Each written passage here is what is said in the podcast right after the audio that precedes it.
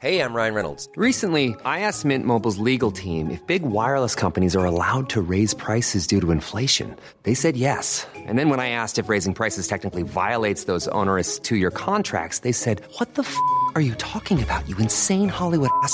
So to recap, we're cutting the price of Mint Unlimited from $30 a month to just $15 a month. Give it a try at mintmobile.com slash switch. $45 up front for three months plus taxes and fees. Promo rate for new customers for limited time. Unlimited more than 40 gigabytes per month. Slows. Full terms at mintmobile.com.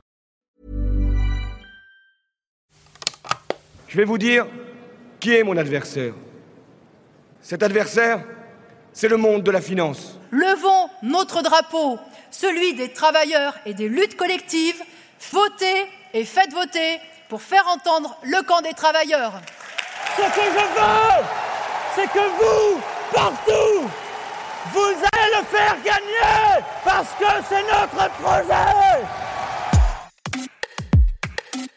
Bonjour, c'est Anne-Laetitia Béraud. Bienvenue dans Minute Présidentielle, notre nouveau rendez-vous hebdomadaire où l'on va parler de l'élection au mandat suprême de ses coulisses, d'argent, de violence, de discours, de pouvoir, de ratés, de fraude, mais aussi de ferveur populaire, de conviction, d'idées, d'élections présidentielles.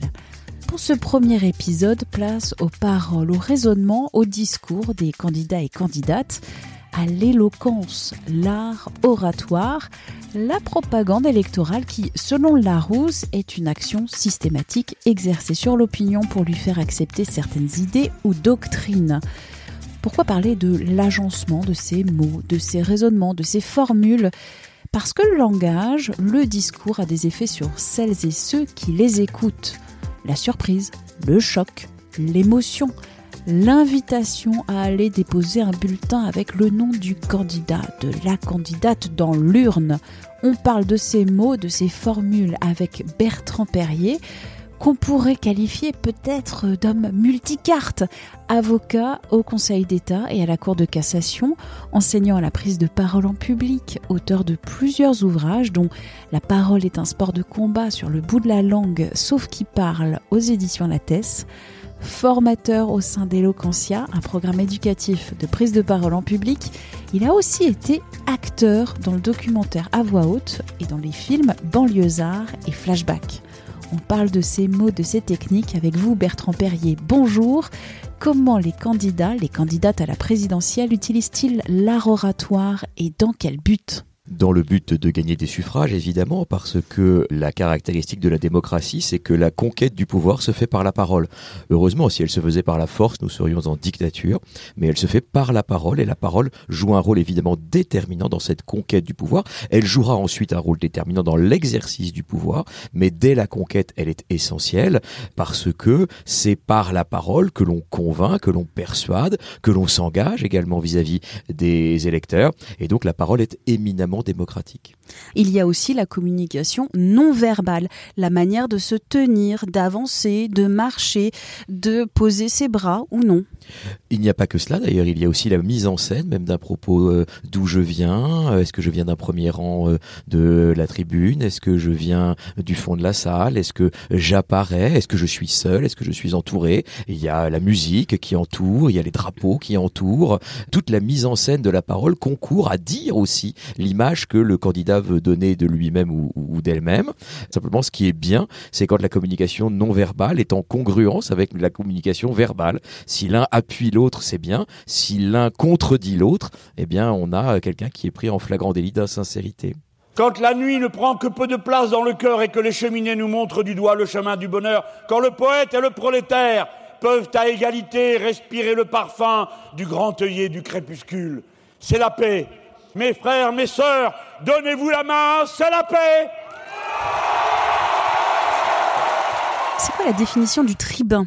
Le tribun, c'est d'abord quelqu'un qui harangue la foule, qui est euh, dans une euh, parole très puissante, très forte, quasiment d'invective, et euh, qui va susciter chez la foule des, des, des passions, plus dans la persuasion de l'émotion que dans la conviction de la raison et qui va exciter chez la foule une réponse, des applaudissements, des sifflets qui va être dans un rapport un peu charnel en réalité avec l'auditoire. Je veux que nous puissions dire nous peuple de France, dans l'unité et la fierté face au siècle qui vient, que nous aurons tout fait, tout construit et tout engagé pour que vive la France. Est-ce que tous les candidats et les candidates utilisent les mêmes techniques oratoires? On va parler d'anaphore, de l'oxymore, de l'hyperbole, l'exagération. Est-ce que toutes et tous utilisent ces mêmes techniques?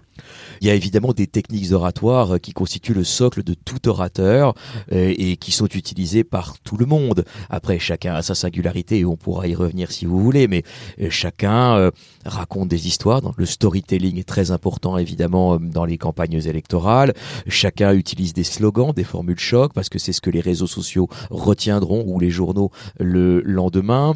Chacun utilise également des figures de style. Vous avez cité certaines d'entre elles, l'anaphore notamment Hein, euh, bien évidemment le moi président, mais le j'accuse, j'accuse, j'accuse. J'accuse Emmanuel Macron d'avoir cédé à la repentance. Je l'accuse d'avoir racialisé la question des banlieues. Je l'accuse de vouloir déconstruire notre histoire. Je l'accuse d'avoir nié l'existence de la culture française. Bien sûr, il y a des techniques qui sont toutes identiques. Après, il y a des singularités. Il y a des orateurs plus physiques.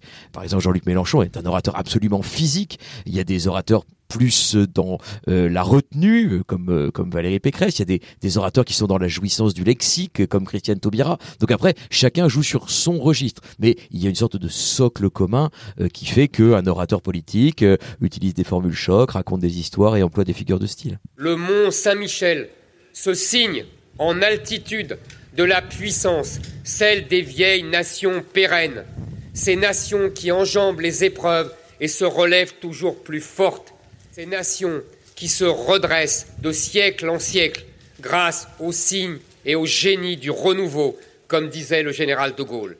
Pourquoi un discours manipulatoire est souvent plus efficace qu'un discours aux arguments rigoureux? Pour moi, il y a deux versants dans l'éloquence politique qui se font face en réalité, euh, qui sont d'un côté la technique rhétorique et de l'autre l'esprit critique. Et donc en réalité, toute la question est de savoir qui prime. Est-ce que la technique rhétorique est destinée en quelque sorte à, à subjuguer la foule qui abandonnerait son esprit critique ou est-ce qu'au contraire, on considère que l'orateur, quelles que soient les techniques qu'il emploie pour persuader, se soumet toujours à ce dernier rempart qu'est l'esprit critique de celui qui l'écoute et qui, exerçant son esprit critique, est toujours libre de déjouer les stratagèmes employés et d'adhérer non pas parce qu'il aurait été subjugué par la rhétorique, mais adhérer véritablement à une proposition parce que elle lui conviendrait sur le fond. Donc il y a un rapport entre le fond et la forme. Ce qu'il faut c'est que simplement la forme ne soit pas un obstacle à ce qu'on écoute le fond sur l'idée de la, manipulation, voilà, pour moi, euh, ça se noue dans ce rapport entre la rhétorique manipulatoire d'un côté et l'esprit critique qui la déjoue de l'autre. Allez, allons ensemble jusqu'à la victoire Quelle place de l'émotion dans le débat électoral à la présidentielle? Je prends pour exemple le fait divers à la présidentielle de 2002 avec l'affaire Paul Voise du nom d'un retraité qui a fait la une des journaux puisqu'il a été agressé quelques jours avant le 21 avril 2002. C'était le premier tour de la présidentielle. Pour vous, la place de l'émotion dans un débat à la présidentielle, est-ce qu'il est primordial Est-ce qu'il écrase tout ou non?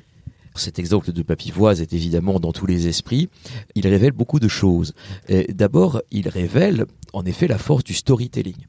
Si je raconte une histoire et que cette histoire est vraie, dans un rapport causal, je peux tout faire. C'est-à-dire que parce que il y a eu cet incident, cet accident, ce drame de Papivoise, eh bien, ce que je vais en déduire, s'appuyant sur un fait vrai, sera vrai aussi en réalité, c'est ce qu'on appelle l'argument par induction. C'est-à-dire que je prends un exemple et j'en tire une théorie générale, et c'est tout le danger du raisonnement par exemple.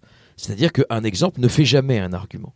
Un argument, c'est toujours deux choses, c'est une idée et la preuve de cette idée. Euh, je voudrais que euh, la parole politique soit beaucoup plus dans la rationalité. Or là, en se servant d'un fait divers, on fait entrer l'émotion, l'irrationnel dans un discours politique parce que c'est une façon aussi de tirer par la manche les lecteurs.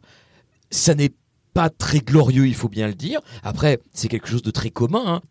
Exciter la compassion sur un vieux monsieur, comme l'affaire Papivoise, ça n'est pas très compliqué. Ça n'est pas très glorieux non plus. Vous avez parlé de technique, d'appel, donc l'appel à l'émotion. Arthur Schopenhauer, qui a écrit notamment La dialectique heuristique ou l'art d'avoir toujours raison, a détaillé de nombreuses autres techniques et appels, notamment euh, l'attaque de la personne plutôt que de son argumentation, l'appel à l'autorité, l'appel au ridicule, à la terreur, aux conséquences d'une politique, appel à la tradition, à l'argument qui donne raison aux plus riches ou encore à l'appel à la majorité. Quand nous, nous, euh, électrices, électeurs, écoutons des discours, à quel élément de langage techniques d'expression, figures de style, devons-nous collectivement faire attention? Parmi les 38 stratagèmes de Schopenhauer, vous aurez noté que le dernier est l'attaque ad personam. C'est-à-dire que lorsqu'on n'a plus rien, quand on est arrivé au bout de tous les arguments possibles, le dernier qui reste, c'est de s'attaquer à la personne. Donc, dites-vous bien, comme une sorte de réflexe salvateur, que si un candidat s'attaque à la personne, d'un autre candidat, c'est qu'il a épuisé absolument tout et qu'il n'a plus rien. Dans les techniques que l'on peut avoir à, l'esprit, eh bien, demandez-vous, est-ce qu'il y a un argument derrière tout ça? Est-ce qu'il y a véritablement une démonstration? Par exemple, il y a énormément de comportements d'évitement de la démonstration. Le plus évident euh, d'entre eux, c'est euh, la rhétorique du bon sens. C'est le on sait bien que, tout le monde sait, les gens sérieux savent. Et donc ça, il faut se méfier. Si tout le monde le pense, c'est peut-être qu'au contraire, il faut en douter. Et donc le tous les gens de bon sens pensent que c'est précisément parce que peut-être qu'on ne veut pas aller démontrer la chose. Je pense aussi à ces enseignants, ces instituteurs, ces professeurs, à qui on interdit d'enseigner la grammaire parce que ça fatigue le cerveau de nos enfants mais c'est la réalité. Quelle honte pour le pays. Essayez, derrière les discours, les images, de déceler l'argument. Et notamment, l'argument en matière politique, il a une caractéristique particulière, c'est que c'est bien souvent un argument causal. Le discours politique, c'est une mise à nu des mécanismes qui régissent la société, et parce que je vais faire cela, il va arriver cela. Le discours politique ne roule essentiellement sur ces relations de cause à effet. Parce que je vais euh, embaucher des policiers, l'insécurité va diminuer. Et donc, euh, je vous invite, dans l'appréciation que vous faites des discours politiques, à vous intéresser à ces liens de causalité. Avec nos amis, les sociaux-démocrates qui gouvernent dans beaucoup de pays européens, avec eux, nous allons transformer l'Europe.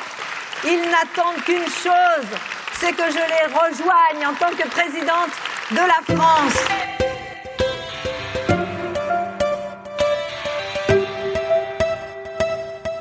Dans le discours politique, il y a beaucoup l'idée que euh, l'appréciation que l'on porte sur une personne serait illégitime dans euh, le discours politique. Je ne le crois pas du tout. Je crois au contraire que les caractéristiques d'une personne sont aussi importantes que son programme.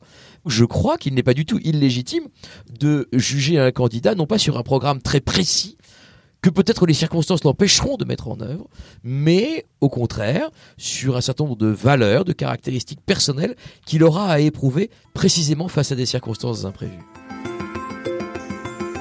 Est-ce que euh, vous avez euh, une personnalité, quelle qu'elle soit, et quelle que soit la couleur politique que, vous ayez, vous avez été séduit par les discours de ces peut-être 10 ou ces 30 dernières années euh, la réponse Christiane Taubira vient assez rapidement en réalité parce que c'est l'oratrice un peu iconique. Alors après, parfois, elle se laisse embarquer justement dans ses concepts mobilisateurs et on a un peu l'impression d'une sorte de, bingo des expressions. Donc euh, voilà, parfois qu'on coche un peu les cases. Hein. Euh, on, a, la case solidarité, justice sociale, et puis après on a la case Aimé Césaire et puis la case René Char. Mais indépendamment de cela, quelle oratrice exceptionnelle. mais vous savez, un grand discours politique, c'est la rencontre aussi d'un grand orateur et d'une grande cause. Et Christiane Taubira a eu l'honneur et le talent de porter quelques grandes causes, des grandes causes de société. Et il y a euh, vraiment un continuum d'émotions dans la parole de Christiane Taubira et puis euh, vraiment dans l'improvisation, parce que au, fond, euh, c'est ça moi qui me fascine chez l'orateur, c'est la capacité d'improvisation, d'être dans l'instant, ici et maintenant, avec ceux qui écoutent, et puis évidemment le feu de la, de la conviction, de la sincérité, et puis de la, de la culture littéraire qui nourrit le tout. Merci à Bertrand Perrier pour cet entretien. Minute présidentielle, c'est le nouveau rendez-vous hebdomadaire de Minute Papillon, qui est un podcast original signé 20 minutes. Minute Papillon, vous pouvez le retrouver sur toutes les plateformes d'écoute en ligne. N'hésitez pas à vous abonner, c'est gratuit, vous ferez ainsi grandir la communauté. Pour nous contacter, vous pouvez nous laisser des commentaires sur la plateforme Apple Podcast et nous écrire à l'adresse audio-20minutes.fr. On se retrouve très vite. D'ici là, portez-vous bien.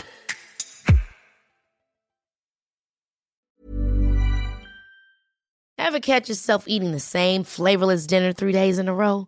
Dreaming of something better? Well, HelloFresh is your guilt-free dream come true, baby. It's me, Kiki Palmer. Let's wake up those taste buds with hot, juicy pecan-crusted chicken or garlic butter shrimp scampi. Mm. Hello Fresh. Stop dreaming of all the delicious possibilities and dig in at HelloFresh.com. Let's get this dinner party started.